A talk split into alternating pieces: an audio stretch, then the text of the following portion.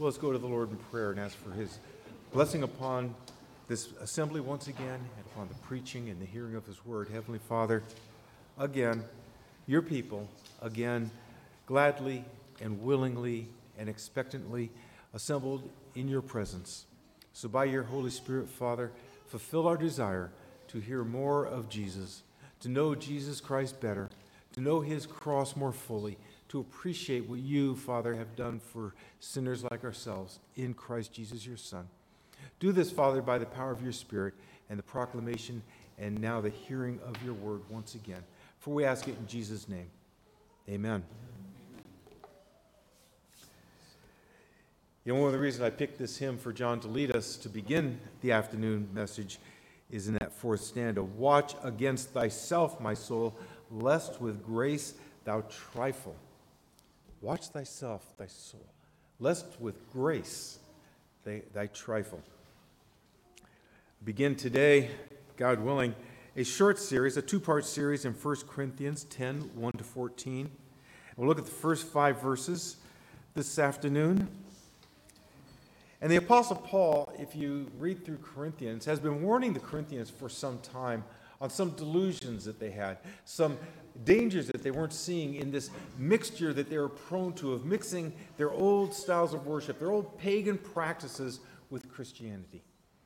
And way back in 1 Corinthians 6, he warns them when you join yourself with a prostitute, looking back to the ritual prostitution that was part of pagan worship in that day, says, Don't you know you're bringing Christ Jesus himself into that relationship? How can you do such a thing? And we don't want to go through all of 1 Corinthians, but this is really a theme that started way back in chapter 6, which we're going to pick up in chapter 10. At the end of chapter 9, though, and this will be the segue into the message this morning, the Apostle Paul speaks to them, he writes to them about the danger of this mixture of the old ways with the new ways, the old self, if you will, with the new self. And the dangers are much more extreme than they had ever realized and probably more than we ourselves today realize. He speaks of himself just before our passage, the last verse in chapter 9, before 10:1 obviously. He says, "But I discipline my body and keep it under control." Emphasis mine. He says, the, the apostle, this mature man in Christ, I discipline my body and keep it under control, lest after preaching to others, I myself should be disqualified. This is a segue, the transition to our passage, because there, in these verses, we'll stand for in a moment and I'll read them to you. Paul warns them, he warns the Corinthians, and by this living and active and powerful word, warns us that they may feel themselves to be ever so close to God by being near to the means of grace, by seeing the power of God, by hearing the worship and actually being part of it and doing the practices and doing, if you will, the stuff of Christianity. So near to the means of grace, and yet could be so far from God. So near to what He does for His people through His Spirit, and yet never really enter into that grace that we have in the Lord Jesus Christ. We can be ever so near to the means of grace ourselves. We might delight in those means of grace, yet that delight might be only, be only an emotional response, our spirits being leagues away from true and saving faith in Jesus Christ. Like Herod, who gladly listened to John the Baptist outwardly, but inwardly hated his message. So the Israelites were near to the, God's, the grace of God. The Israelites, being this example, they were near to the grace of God Yet by their faithlessness, they were displeasing to him. Likewise, you too, I too, we all, frail humans, can be so near, yet so far. So let's stand and I'll read to you 1 Corinthians 10, verses 1 through 14.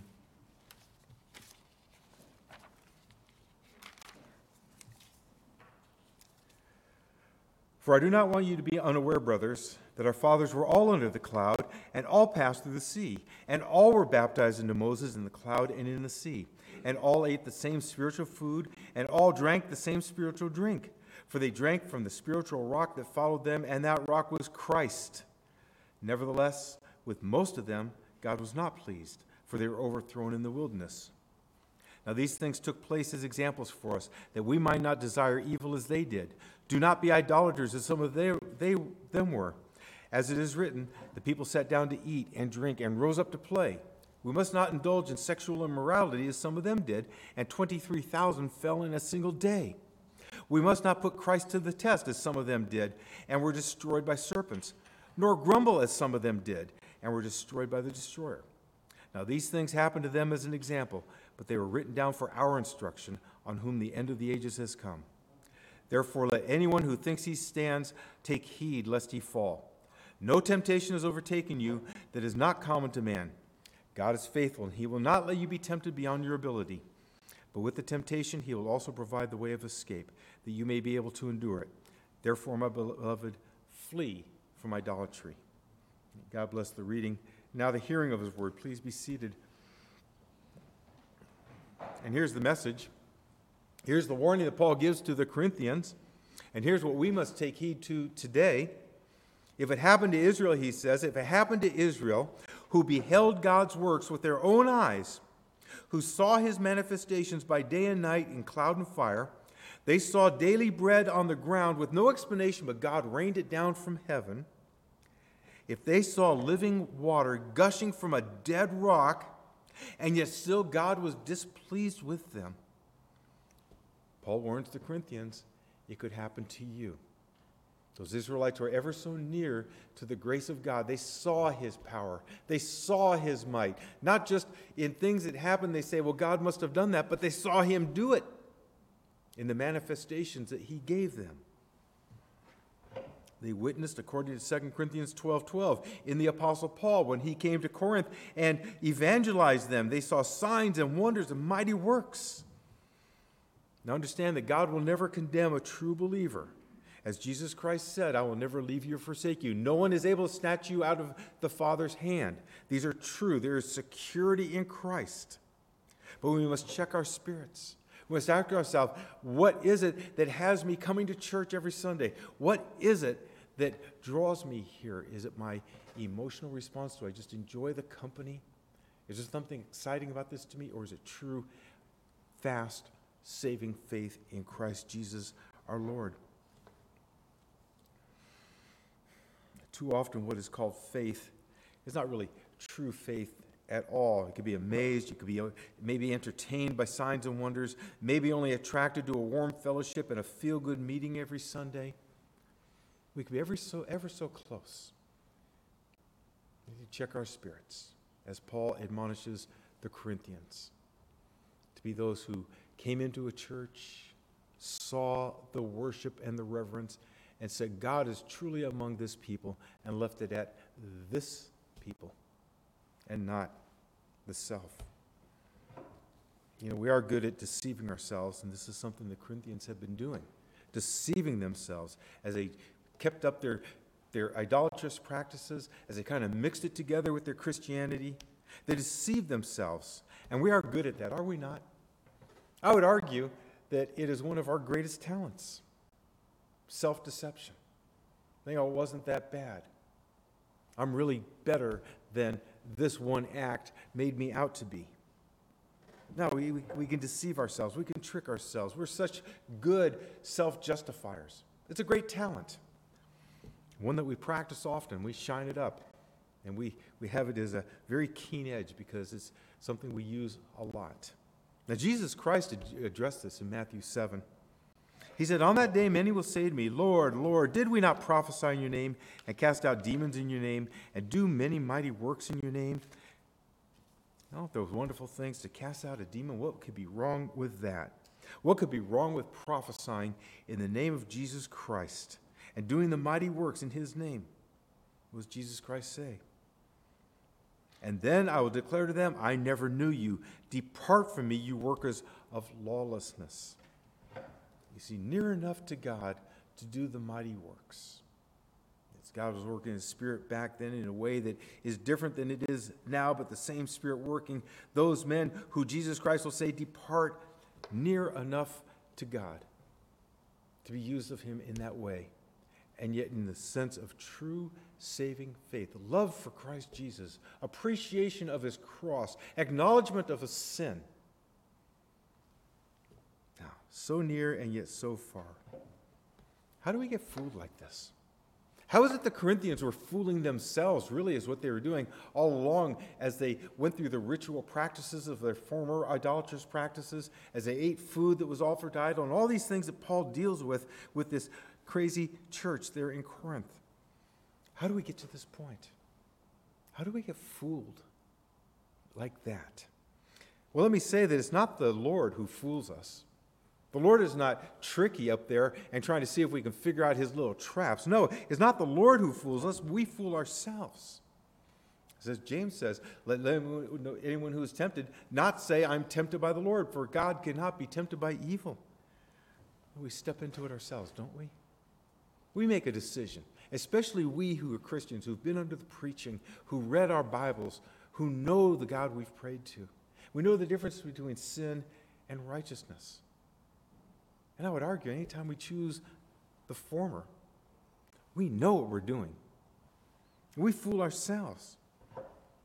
You know, God's revealed himself to all mankind by way of what he's made. That's Romans chapter 1, verses 18 to 22. He's revealed himself in the clouds. He's revealed himself in the stars. He's revealed himself in everything that has been made. So anyone who looks at it is responsible to say, a holy, righteous answer to God in other words, we answer to him. That kind of a God has made these things. And I owe him something. I answer to him.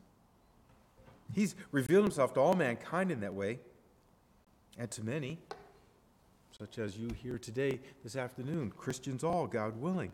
To many, he's revealed himself much more closely. Revealed to yourself to you Christ Jesus, risen from the grave, having died for your sins. The gospel in a word. But to many, he's revealed himself in a close way, bringing you close to the means of grace, but not quite in it. Perhaps you were raised in a Christian home and you watched and participated in your family worship. Maybe you happened to a church one day, as I was alluding to before. You observed the worship, you heard the prayers so sincere, a devotion so pure that you could only leave saying, God is truly among that people, this people, them. Or maybe you, having tasted that the Lord is good, joined in the, church, the joy of a church, but what you call faith is only your subjective view of Christ and his cross. Your commitment to him being parceled out to him on your terms and not his. Beware, because few tools in the, our kit are more often employed with the skill of an experienced craftsman than self deception. This is what the Apostle Paul's been warning the Corinthians against deceiving themselves. Having accepted Jesus, but practicing things that were very much opposed to him. So as God was displeased with most of them in verse 5. He was displeased with those who, having seen his might and power, forgot about it. And by being forgot about, I don't mean out of memory in the literal sense. It made no impact in their lives, no inroads to their spirits. When a decision needed to be made of ethical or moral consequence, then they forgot about what they'd seen of God. They didn't let that inform how they chose to go one way or the other. No impact on their lives. As it says in Psalm 78, they forgot his works and the wonders that he had shown them and then fell into the, some of the sins that in verses 1 through 4 that I read, Paul reminds them of. But I ask you, I mean, could anyone actually forget walking past a wall of water? I mean, could, could your memory actually lose sight of an entire army drowned, or manna and water, or pillars of cloud and fire? So they did what we do. They did what we so often do. They chose not to remember. They chose to view God's works as mere incidents rather than the mighty works of a mighty God. They displeased God by choosing to live their own way rather than the implications of what God had shown them. So near to the means of grace.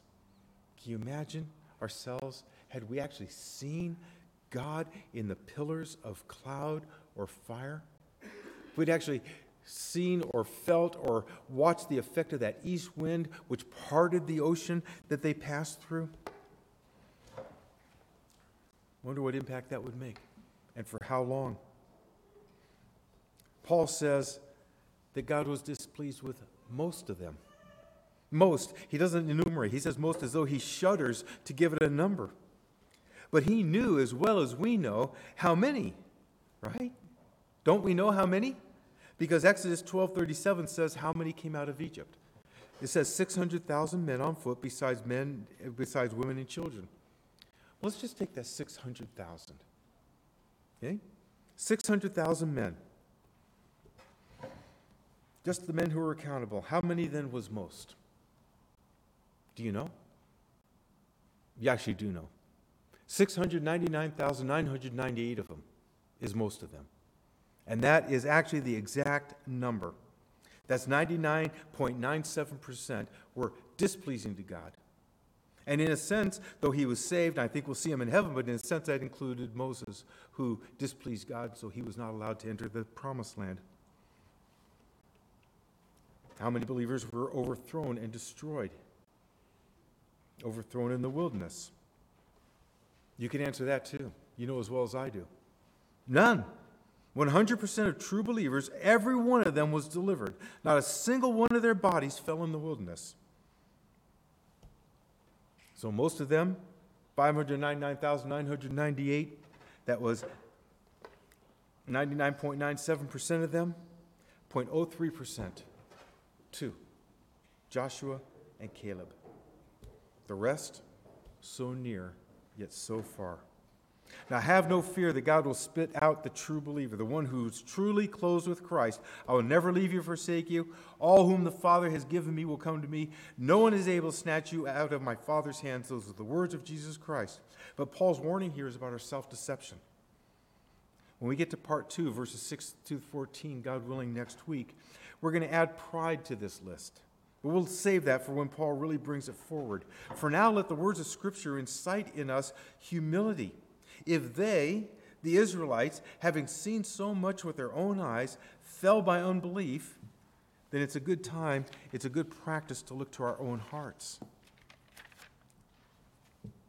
So I ask you, loved of the Lord, I inquire into the heart of each of you, upon whom God's love and mercy have showered in buckets overflowing with grace, because of the faith He gave, gave you to believe in His Son Jesus.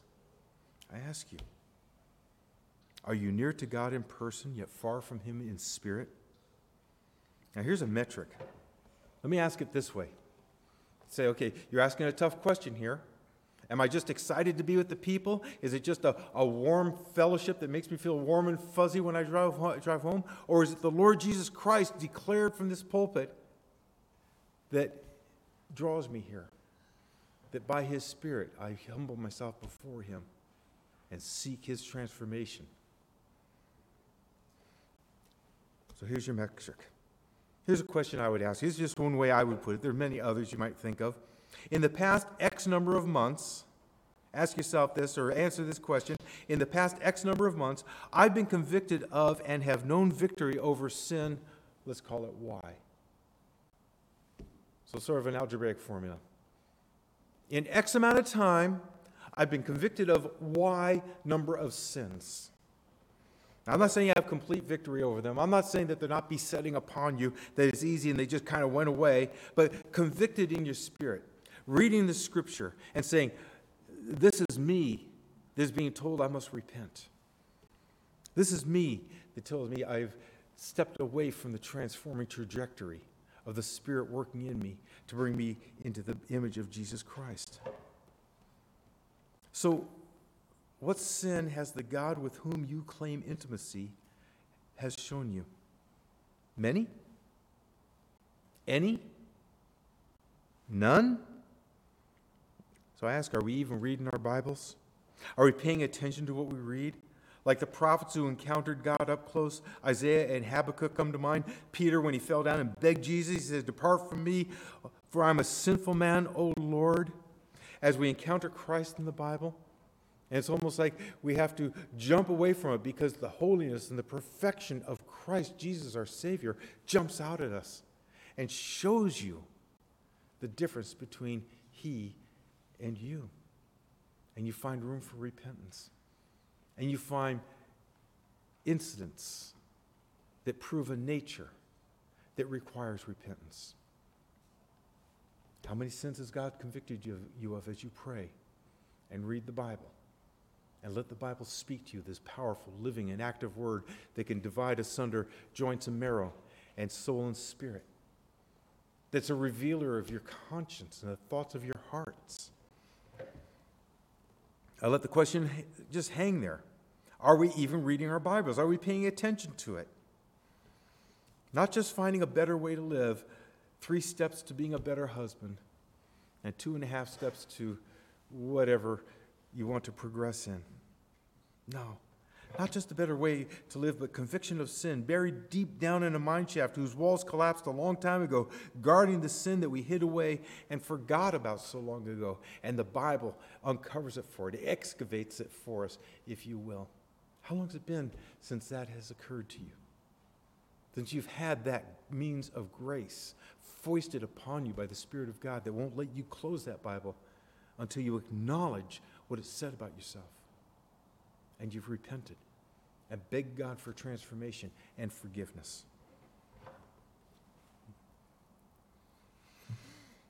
How do we bury it away? Well, memories fade, embarrassment and shame swept away like leaves before a blower. When the consequences don't come to pass, we wipe our brow, we get a relief, kind of, whew, oh, got away with that one. And having dodged a bullet, we forget it and we carry on like nothing ever happened. That could be the most dangerous thing that could happen to you is to get away with a sin. The most dangerous thing that could happen to you in your development and progress towards the image of Jesus Christ, your growth in holiness and, and righteousness, could be to get away with it. To be to not pay the price for your sin in God's, in God's providence so near to God, so far from the means of grace, full of ego puffing knowledge, able to amaze your enemies, impress your friends with theological insights. Superman could not leap over the stack of commentaries that you've digested. So near, but for what good? How do we draw near to God? If this is you, if this is pricking your conscience at all, that you've come to the means of grace, that you truly believe in Jesus Christ, and yet haven't progressed into his image, so near, yet maybe so far? Well, the answer is simple at the same time impossibly hard. The answer is simply become like his Jesus Christ, his Son. Sin confessed and God beseech. Something like this, maybe. Show me more, Lord. Search my heart and see if there's another wicked way that you would have me to correct by the power of your Spirit. This is true reading of the Scripture, not just memorizing it, not just being able to put together arguments to prove it to be true and better than any other way of living. Now, the Bible shows us who we are. As I quoted from the book of Hebrews, it's a powerful, living, and active word, and it does that, and it tears us apart. It undoes us. But by God's mercy and by His Spirit, puts us back together, and when back together, more in the form of Jesus Christ. I think what I said there, it's not words that are going to be work like magic for you, but show me, Lord, search me and find another wicked way. Place it before my eyes, and Father, show me the way through it, and show me forgiveness, and then greater strides into the image of Christ. Sin revealed, sin contested, sin mortified, never fully, we'll never 100% get there in this life, never able to drop our guard, but every mortified iniquity is that much closer to Jesus Christ. And it's simply the Word of God. It's reading it and praying through it and reading it with sensible eyes open and letting it speak to you in the way that God intends it to. This idea of the fight that we have as believers is the struggle of Galatians 5 16 to 22, where it says these are opposed to each other, speaking of the spirit and speaking of the flesh the war between your God given new spirit and the old sinful, sin infused flesh. This is what the Corinthians were dealing with. They were new in Christ, and yet following the old fleshly ways. It will never end. This battle will never end so long as Jesus remains in heaven and we remain here. But the fight's a good one. And we're not expected to achieve perfection. We're not going to get there all the way. We can't achieve complete perfection. But far from that being a depressing conclusion, we can say rejoice because the battle is the Lord's, but the fight is ours. the battle of the Lord's, and He will have us, and He will bring us to Him, and we will be like Jesus, for we will see Him as He is. But as long as we're here, it's a fight, it's a struggle. It's only a trajectory. We will never get there until He calls us to Himself. With whom is God displeased? Pretenders? False claimants to His Son Jesus' sacrifice for sin? With what is He displeased? Well, with sin, with big sin, with small sin, with public sin, with private sin, sin of commission, sin of omission. And all this concerns he who searches the heart, and it concerns him greatly. So greatly is he concerned for sin that he sent his only Son, Jesus Christ, to be sin for us. That's 2 Corinthians 5.21. He, Jesus, who committed no sin, who thought no sin, who left no good undone, he became what we so easily slip into. How near to the means of grace we can be, yet how far from true faith, from really believing in the Lord Jesus Christ and thinking we do just because we got kind of close. Use Jesus' words. We can look back on our upbringing, on our traditions, on the religion of our fathers. Was it that Jesus said, Do not say we have Abraham for our father, and do not say, I would say, I was baptized into the covenant before I could even speak. Nor should you say, I go to church, I read my Bible, I have devotions at home, and I, and I, and I. The Israelites saw the world's best army, the proud military, the world's most powerful nation, drowned. They saw the waves piled up like a heap. They passed through on dry ground. The strong east wind that divided the waters, do you know what else it did? It sucked all the moisture out of the seabed. There's an important detail there in Exodus chapter 12 that they crossed on dry land. It really caught my eye this last time I was reading through that. It's like, okay, pretty amazing to walk past two walls of water, right? That's pretty incredible but on dry land. You see, what's the point here? That Jesus' cross answered fully for our sins. That God's care for us, as it was for them, is complete. They crossed on dry ground because there's no moisture. This to be like quicksand. The same east wind that parted the waters brought the moisture out, shoved it into the waters. I don't know how it worked, but it was dry God does not miss a detail. Jesus Christ's cross answered for us, answered for us getting ever so close and drawing back. It answered for all the sin that we refuse to acknowledge. It answered for all our self deceptions. And brethren, if we are self deceived, we need to repent and tell God, or ask God as we read His scripture, to take away the deception, and the scriptures speak plainly to us.